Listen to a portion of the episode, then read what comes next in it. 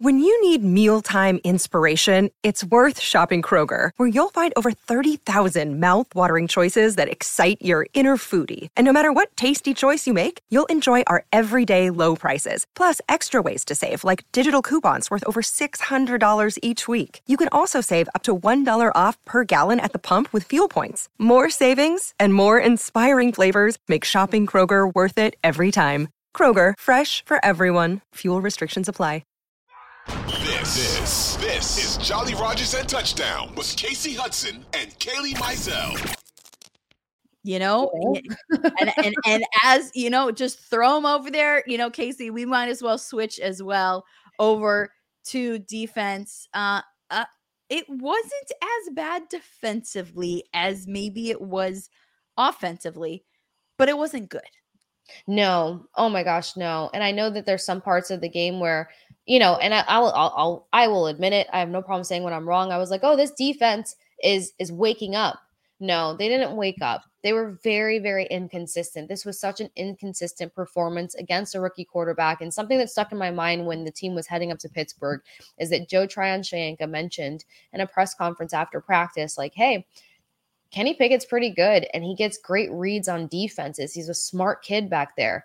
And Kenny showed that. he was getting reads on on on this Bucks defense who's led by one of it should be, you know, one of the top defensive minded coaches in the league, if you will. And that just didn't show. That didn't translate at all. It felt like they did not have a game plan. Wrapping up on tackles did not exist today. The amount of whiff tackles was terrible.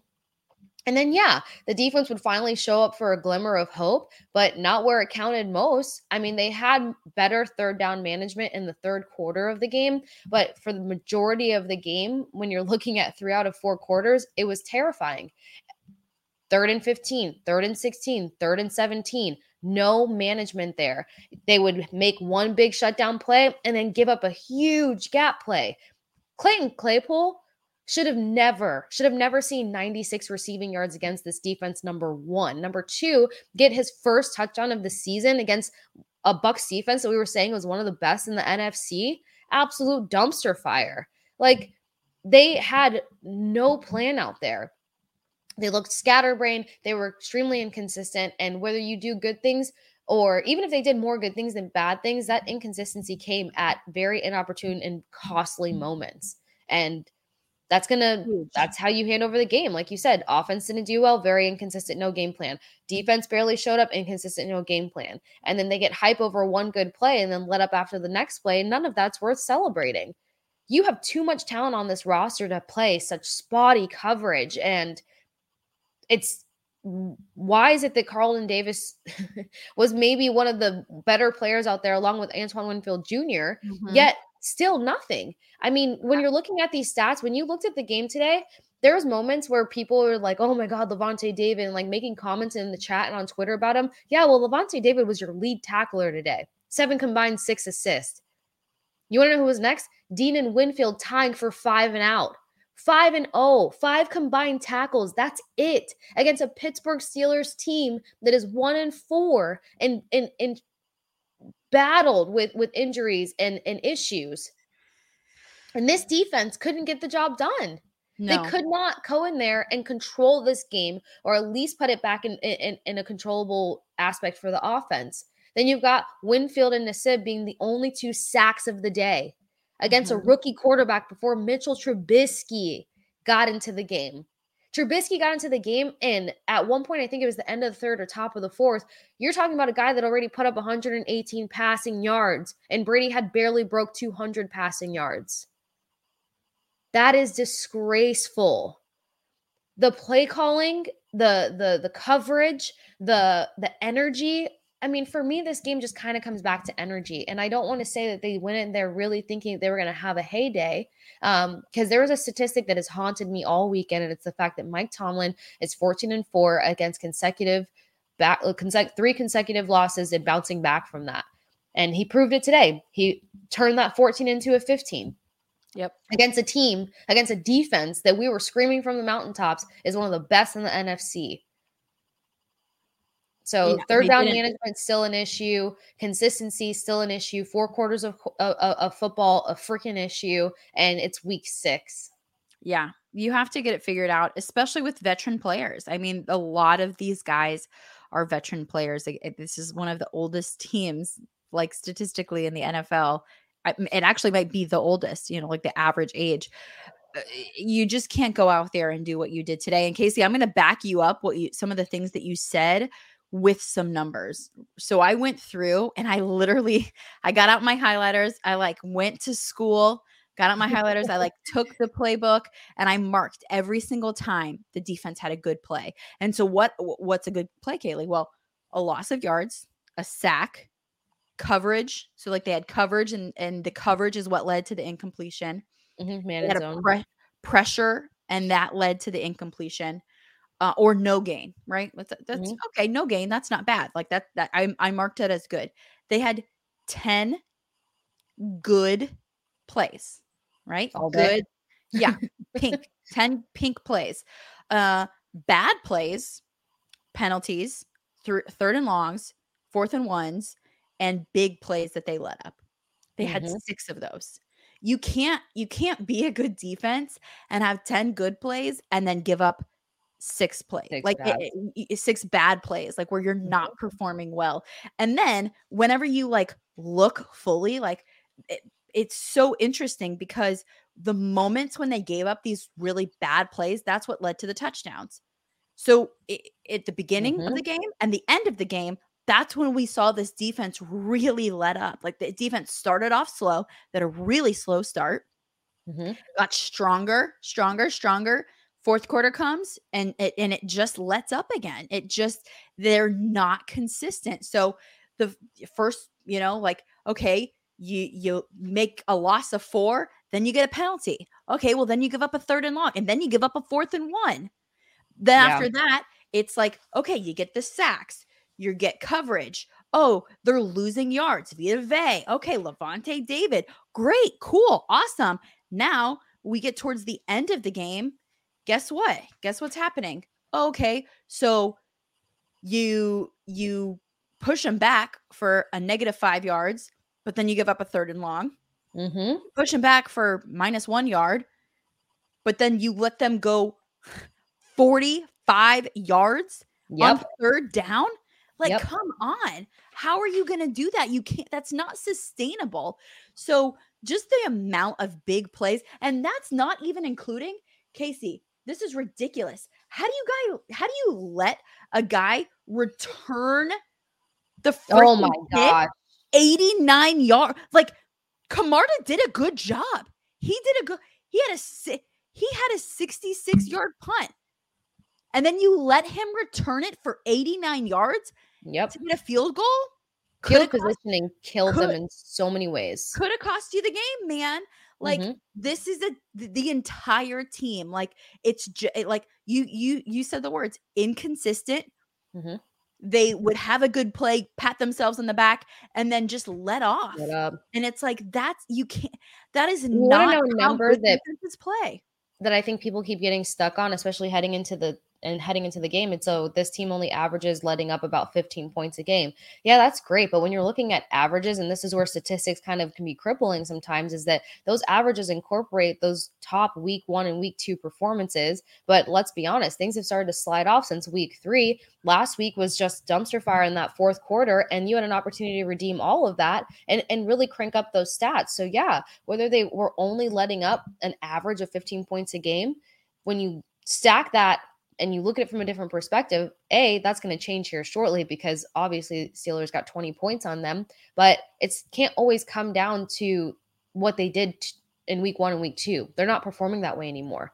That's not the same defense that's hitting the field right now. Mm-hmm. And I'm glad that you mentioned Camarda and that awful awful return for the Steeler for the Steelers because real quick touch special teams was horrible too not making their tackles, not wrapping up for a minute there was Ko Kieft and Zyon McCollum that were really getting the job done. Nice little one two punch on a couple special team plays, but then even that got inconsistent. And it can't be on the shoulders of just those two guys. There was just really no unison in any unit today. There was no consistency in any unit today. It was just everybody being out there and it, it, felt like very much individual progress as i as i mentioned and kind of interesting thing here that i had a minute to glance out while you were breaking down the statistics yeah. kailey is leonard Fournette taking to twitter to say things will get worse before they get better but when they do just remember who put you down and who helped you out i don't know if that's to fans because fans are upset and frustrated right now but whatever that's to that's not a leadership thing maybe things get worse before they get better and leave it at that. But every person on this roster needs to put on their leadership hat and think about what this team looked like, felt like, and sounded like.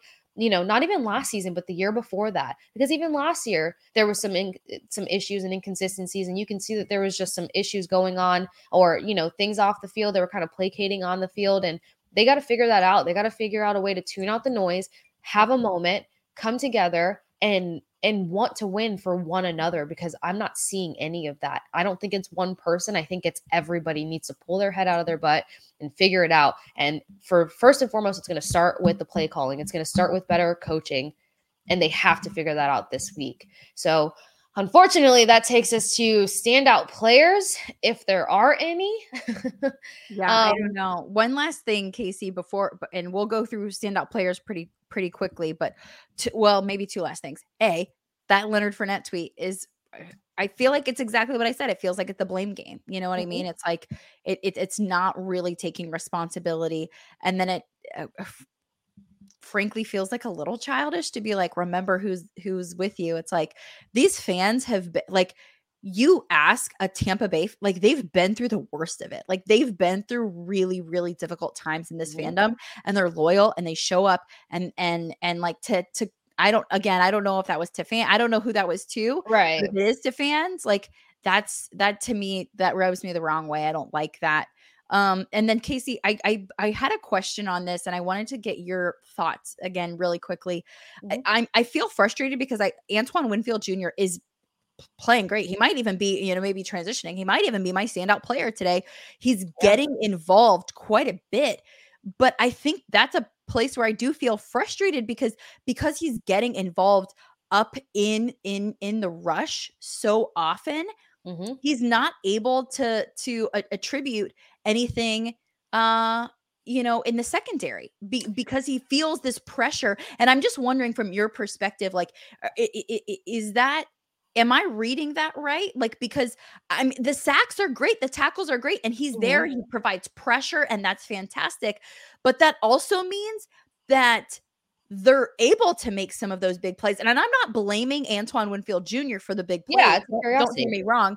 But I'm just asking the question like mm-hmm. if the if like the D line did a better job and like got more pressure, then Antoine Winfield Jr. wouldn't have to step up and into that place and he could play the natural position a little bit better in the secondary and provide more coverage there. So that that's where that's why I keep mentioning coaching because that's not Antoine Winfield Jr. and, and, and his decision. That's the coaching. So the biggest thing is that heading into um, this season, and something that that was talked about in training camp and stuff because we weren't sure if it was going to be Antoine Winfield Jr. or Logan Ryan. But they did shift Antoine Winfield Jr. to play more of a nickel package, which was Jordan Whitehead's like position when he was a part of this team. So once Whitehead left, they wanted to fill that role. Nickel is where they push you to play up to contribute to the blitz a lot mm-hmm. or you know alleviate or get in there with the with the defensive line. So they're Winfield's being asked to step up and play up. And it's not surprising because you're talking about Todd Bowles, who loves the blitz, who loves to add, you know, pressure, who's all about the pass rush, and doesn't have too big of a focal point in his secondary. And I think that maybe these last few games we're seeing that a little bit more because Logan Ryan's not there because Logan Ryan's the other guy who can kind of switch out with Antoine Winfield Jr. either drop up, drop drop back in coverage or step up and contribute mm-hmm. in a nickel mm-hmm. package or vice versa. So I you're right in pointing out the sense that there's pressure there because now without Logan Ryan in there, one of the other only versatile players is equally versatile mm-hmm. is Antoine Winfield Jr. Now Antoine Winfield Jr. has to eat up all those reps and and and take that over. And I'm so glad you pointed that out too, Kailey, because I said this to Matt earlier. What have the turnover rates been since Logan Ryan's been out? This defense can't get a freaking turnover. They can't. That's why I brought it up because we have seen nothing from them in, in the last few weeks. And again, we've seen some great stuff from Antoine Winfield Jr., but I've but but he's only contributing on one part of the field, mm-hmm. which again is helpful but as a, an entire defense it's not i don't I, yeah i i see what you're saying there um and and and it was a question that i had last yeah. year and, and heading into training camp and the pr gang helped me out with that so shout out to those boys but yeah it's it's more so again coaching and and play calling there and what the expectation is because yeah it's great to see winfield get a sack but this is a team that also had a five interceptions of a, a game goal. Yep. How many interceptions have they had for the season? Two maybe. Oh, I think a little bit more than that, but even still, it's it's it's not enough. It's not, not getting. Yeah, you're not. You're not. You're not They've doing. Put up zeros the last two games. You're nowhere, you're nowhere near the goal. So yeah, um, great little point yeah. out there because I'm sure a lot of people are curious too. And I know you know last year and the year before when the Bucks lost, then defensive like you know blitzing and, and pass rushing came into question. I'm not going to sound the alarm on anything yet because like i said i really am truly hoping that this is their chicago bears game from 2020 and then they get back to the drawing board. They have some real come to jesus moments and get this figured out because it, it it's only week six and it's also week six if that makes sense you know? It's only yeah. week six but also we need to figure it out now. Yeah there's still a lot more football to be played but it does need to get figured out